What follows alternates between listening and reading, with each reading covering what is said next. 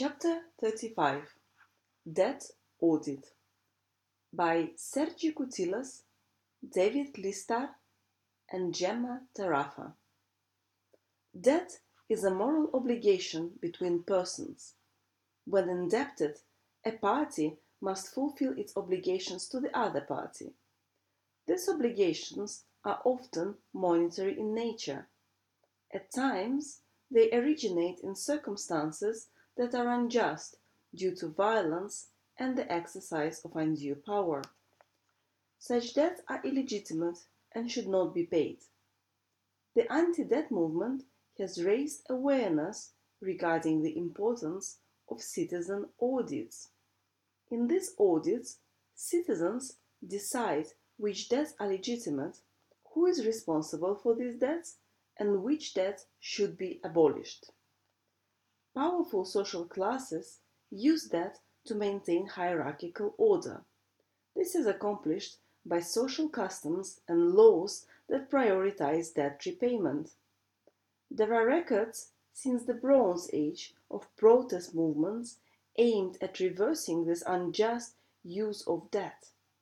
In Mesopotamia, peasants revolted often against a system whereby the non-payment of obligations could lead to the enslavement of debtors and their family members. To preserve social order, the dominant classes periodically annulled outstanding debts and restored peasants' rights. There are many other instances of debt cancellation in ancient Greece and Rome, as well as medieval times, in all cases result of social struggles that were exacerbated by crisis and increasing inequality. With the discovery of Americas and then the advent of capitalism, there was a mobilization of massive manpower utilizing debt, taxes, and inflation to coerce individuals to work as wage labor. Debt kept the masses obedient to those in power and mobilized them to work in order to pay off debts and taxes. In this environment, practices such as debt cancellation became a taboo, and the non-payment of debts was associated with humiliation and the loss of social rights. Dominance in our times is secured by international institutions such as the International Monetary Fund and the World Bank, founded in nineteen forty-four to promote global development. The neoliberal period of deregulation, not least of financial flows and products, which began in the nineteen seventies, has led to financialization, a new phase of capitalism in which the financial sphere has become superior to and controls the productive sphere. Financialization is associated with a marked increase in the generation of debt and the formation of complex financial relationships that reproduce imperialism by providing a pretext for applying pressure or resorting to violent measures if an indebted or financially dependent state does not adhere to the conditions imposed by the dominant powers. Debt has fueled material and energetic growth, and the payment of debts has legitimated this growth. But this might be coming to an end, as debt is growing much more rapidly than material wealth. Callis et al. two thousand nine hypothesized that limits in the real real economy, or economia, of energy, materials, and reproduction are limiting the growth of the real economy of production. Growth has been maintained, but only for a while, by producing paper wealth in the financial sphere of capital circulation. This framework links debt and degrowth. First, while growth is considered necessary to pay debts, in reality, debt is created in the first place to sustain an unsustainable growth. Second, distributing debts equitably and cancelling illegitimate debts is necessary for a sustainable way down. that is a prosperous and not a forced degrowth based on austerity. This is the goal of citizen audits. The origins of contemporary debt audit movements are traceable to global coalitions of civic campaigns, such as Jubilee two thousand, C A D T M, Committee for the Abolition of Third World Debt, and Jubilee South, created in the early nineteen nineties to lobby for the cancellation of large portions of the debt accumulated by the world's most impoverished countries in the global South.